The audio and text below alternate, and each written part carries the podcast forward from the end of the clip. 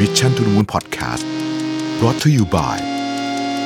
CRG Delivery หลากเมนูอร่อยสั่งได้ง่าย ๆ และสะดวกกับ 15 ร้านดังจาก CRG สั่งได้ครบจบในออเดอร์เดียว โทร 1312 CRG we serve the best food for you สวัสดีครับยินดีต้อนรับเข้าสู่ Mission to the Moon Podcast นะครับ คุณอยู่กับประวิทานุสาหะครับ วันนี้จะมาชวนคุยถึง report ฉบับหนึ่งจาก McKinsey พูดถึงเรื่องของการ forecast ต้องบอกว่าช่วงนี้ผมอ่าน report McKinsey เยอะมากนะฮะเรียกว่าอ่านทุกอันนะที่เขาออกตอนนี้นะเพราะเขาทำดีจริงๆนะฮะก็ต้องต้องขอชื่นชมทุกท่านที่จะทำออกมาด้วยนะบริษัท McKinsey เอ่ลึกมากนะฮะแล้วก็แล้วก็มีหลากหลายครอบคลุมแทบจะทุก topic เลยมั้งฮะที่เกี่ยวข้องโดยเฉพาะเกี่ยวข้องกับโควิดในตอนนี้ อันนี้เป็นเรื่องของการ forecast นะครับชื่อว่า rapidly forecasting demand and adapting commercial plans in a pandemic คือตอนนี้การ forecast ปกติการ forecast เนี่ยมันก็มีวิธีคิดอยู่นะฮะเอาค่าเฉลี่ยมาดูกับค่า standard deviation นะฮะทำ stress test อะมันก็มันมีวิธีของมันอยู่นะฮะปกติแต่ว่าตอนนี้เรากำลังเริ่มเห็นว่าไอ้โมเดลที่เรามีอยู่เนี่ยมันใช้ไม่ได้ ไม่ใช่กำลังเริ่มเห็นหรอกผมเชื่อว่าหลายท่าน หรือเกือบทุกท่านอาจจะเห็นแล้วว่าไอ้โมเดลที่มีอยู่เนี่ยใช้ไม่ได้ ในบางธุรกิจเนี่ยดีมานเพิ่มขึ้นสูงแบบ ไม่ทันตั้งตัวก็มีนะฮะหรือในบางธุรกิจดีมานหายไปปวดทิ่มไปเลยก็มีเนะเพราะฉะนั้นเนี่ยในการ forecast เนี่ยจึงเป็นเรื่องที่สำคัญในในจริงๆในในเอกสารฉบับนี้เนี่ยเขาพูดถึงเรื่อง consumer package goods นะครับ แต่ว่าผมว่าไอเดียมันใช้ได้หมดอะนะฮะมันก็มันก็เป็นวิธีคิดนะว่า forecast เนี่ยเอ่อเป็นจะทำยังไง เอางี้ก่อนตอนนี้เนี่ยลูกค้าเนี่ยนะครับแมคเคนซี่บอกว่าลูกค้าเนี่ยเราก็มีการแบ่งออกเป็น 4 กลุ่มด้วยกันนะฮะกลุ่มแรกเนี่ยเขาเรียกว่าเป็น pantry load and consume นะฮะอันนี้คือคือสต็อกของด้วยใช้ของเยอะด้วยนะฮะอันนี้ดีมาน consumption เพิ่มนะฮะข้อที่สองนี่ pantry load and preserve นะครับ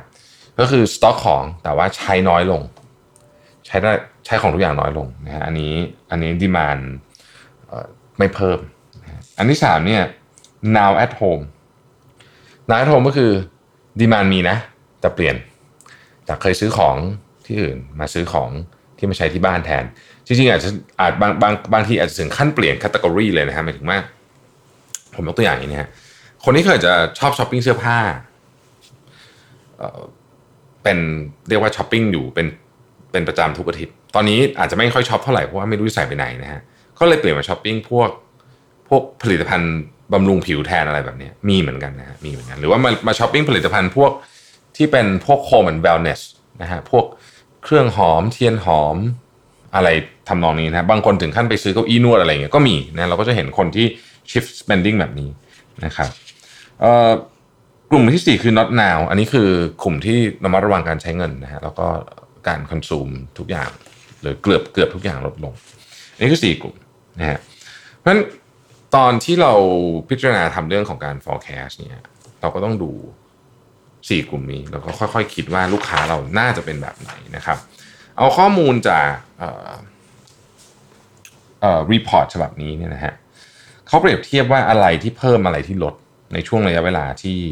ที่โควิดกำลังระบาดค่อนข้างหนักที่สหรัฐอเมริกานะครับ กลุ่มที่เพิ่มเยอะที่สุดเลยเนี่ยนะฮะคือตระกูลพวกกระดาษชำระนะฮะ น้ำยาล้างจานนะฮะผงซักฟอกนะฮะอะไรอย่างเงี้ยนะฮะตระกูลพวก household supply เนี่ยเนี่ยเพิ่มเยอะที่สุดเพิ่ม 76%นะฮะ year on year ถือว่าเยอะมากนะครับ package food นะฮะพวกคุกกี้ซีเรียลพาสต้านะต่างๆหน้าเหล่านี้ก็เพิ่ม 46%นะครับก็เยอะเหมือนกันนะฮะ non food child products ผ้าอ้อมครับนะฮะ45%นะครับ daily meal นะครับอันนี้เป็นพวก อาหารเตรียมสำเร็จแล้วอะไรเงี้ยนะฮะเพิ่ม 42%นะฮะ dairy คือพวกนมชีสอะไรพวกนี้นะฮะเพิ่ม 39%นะครับเอ่อเครื่องดื่มนะถ้าเป็นเครื่องดื่มที่ไม่มีแอลกอฮอล์จะเพิ่ม 36%ถ้าเป็นเครื่องดื่มที่มีแอลกอฮอล์เพิ่ม 32%นะฮะส่วนของที่ลดลงนะครับสกินแคร์กับเมคอัพลดลงประมาณ4%นะฮะเอ่ออุปกรณ์ที่ใช้ในโรงเรียนลดลงประมาณเอ่อ6%นะฮะ แล้วก็อิเล็กทรอนิกส์ลดลง 36%นะฮะแล้วเราก็จะเห็นว่ามีมีการเปลี่ยนแปลงของตัว demand เนี่ยเยอะมากๆนะฮะเอ่อถ้าเราไปถามนักการตลาดตอนนี้เนี่ยนักการตลาดตอนนี้บอกว่า 65%บอกว่าจะลดงบประมาณการตลาดลงอย่างเยอะพอสมควรทีเดียว เหตุผลก็เพราะว่ามีหลายเรื่องคือ consumption ก็ลดด้วย แต่อีกเรื่องหนึ่งที่ผมอ่านแล้วผมก็เออไม่เคยนึกถึงประเด็นนี้มาเท่าไหร่ก็คือ จริง ๆ เนี่ย การแข่งขันกีฬาระดับโลกทั้งหลายเนี่ยนะครับตั้งแต่ NBA โอลิมปิกวิมเบิลดันฟุตบอลต่างๆ พวกนี้เนี่ยมันเป็นแหล่งรวมของการใช้เงินของของเงินโฆษณาของแบรนด์ขนาดใหญ่ทั้งสิ้นเลยนะฮะแบรนด์ใหญ่ๆเนี่ยจะไปอยู่ในอีเวนต์พวกนี้เกือบทุก sector เราไปดูนะมีเกือบทุก sector ถ้าเราไปคิดดู แต่ตอนนี้มันไม่มีอีเวนต์นะฮะมันไม่มีการแข่งอะทุกอย่างไม่มีแข่งหมด เพราะฉะนั้นเงินก็จะหายไปจากระบบของการโฆษณาพอสมควรซึ่งก็คาดการณ์กันว่าเอ่อ การใช้สื่อก็จะเปลี่ยนไป มันก็จะเกี่ยวข้องกับ demand ด้วยนะฮะเกี่ยวข้องกับการ forecast ด้วย เรามาดูกันครับว่าสื่อที่คนใช้เยอะขึ้นนะครับ ในช่วงเวลานี้เนี่ยใครสื่อประเภทไหนคนชอบดูนะฮะที่หนึ่งคือ live news นะครับข่าวนะฮะช่องข่าวก็กลับมา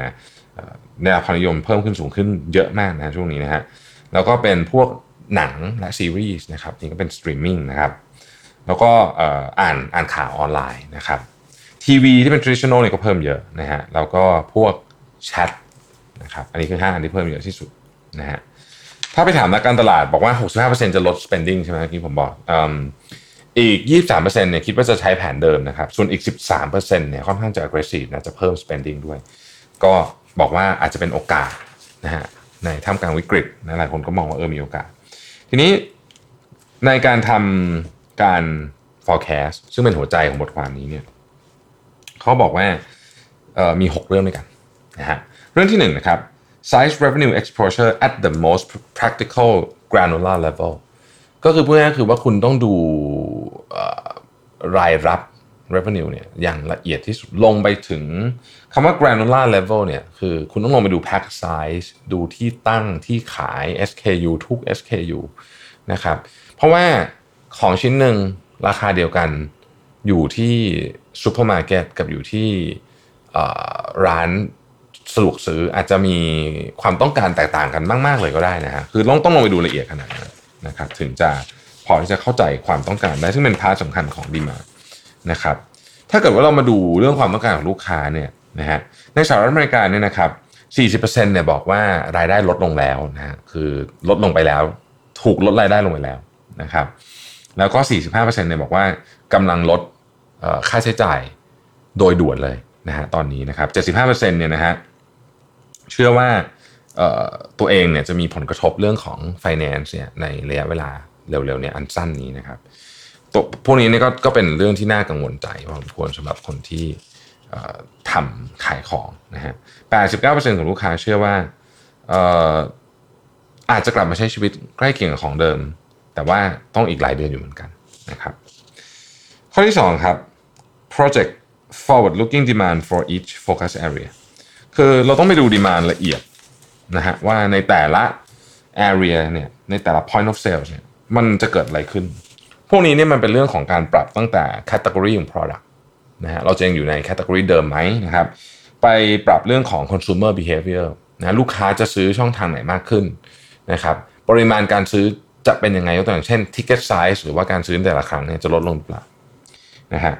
channel แน่นอนจะมาออนไลน์เยอะขึ้นไหม หรือว่าเดี๋ยวก็จะกลับไปซื้อออฟไลน์เหมือนเดิมนะครับ portfolio ของแบรนด์ แบรนด์เราตอนนี้ถ้าสมมติว่าเราเป็นแบรนด์ราคาแพงเนี่ยนะฮะเอ๊ะมันจะยังลูกค้าเรากลุ่มเดิมเนี่ยเขาจะยัง afford ไหวไหมหรือว่าเราต้องหาลูกค้ากลุ่มใหม่หรือเราจะลดราคาแล้วปรับ portfolio ยังไงนะครับสุดท้ายคือเรื่องของ pricing strategy ซึ่งซึ่งอันเนี้ยผมผมผมคิดว่าช่วงนี้มันมีความสำคัญ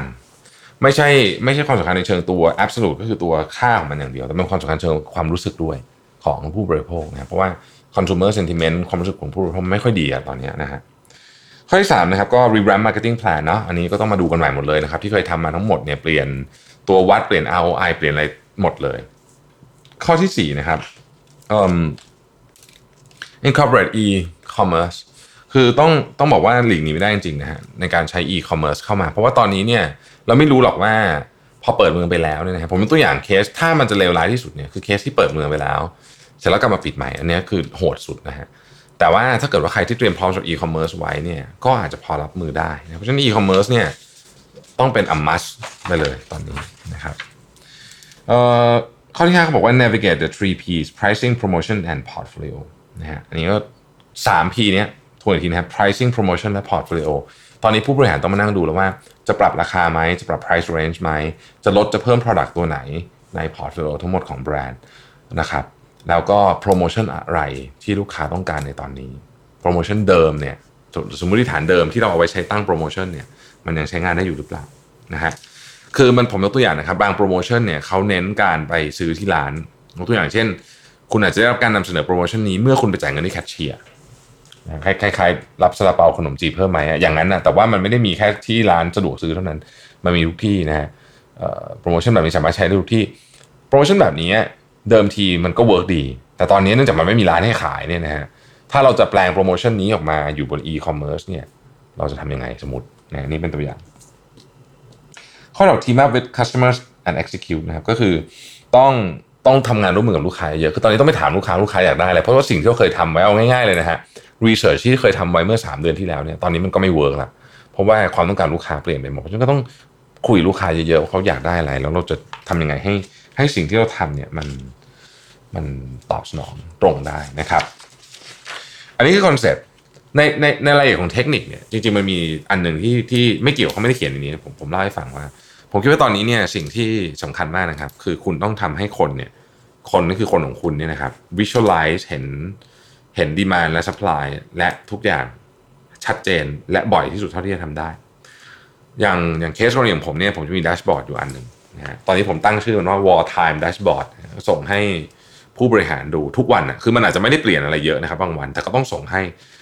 ผลเรื่องหนึ่งคือให้ดูข้อมูลด้วยอีกเรื่องหนึ่งคือเป็นการกระตุ้นเรื่องของ awareness ด้วยว่าเฮ้ยตอนนี้เราต้องดูของละเอียดและใกล้ชิดขึ้นกว่าเดิมมากๆนะครับ ก็ขอให้ ทุกท่านผ่านช่วงนี้ไปได้ด้วยดีนะครับ รักษาสุขภาพกายและสุขภาพใจให้แข็งแรงทั้งคู่นะครับ ขอบคุณและสวัสดีครับ Mission to the Moon Podcast Continue with your mission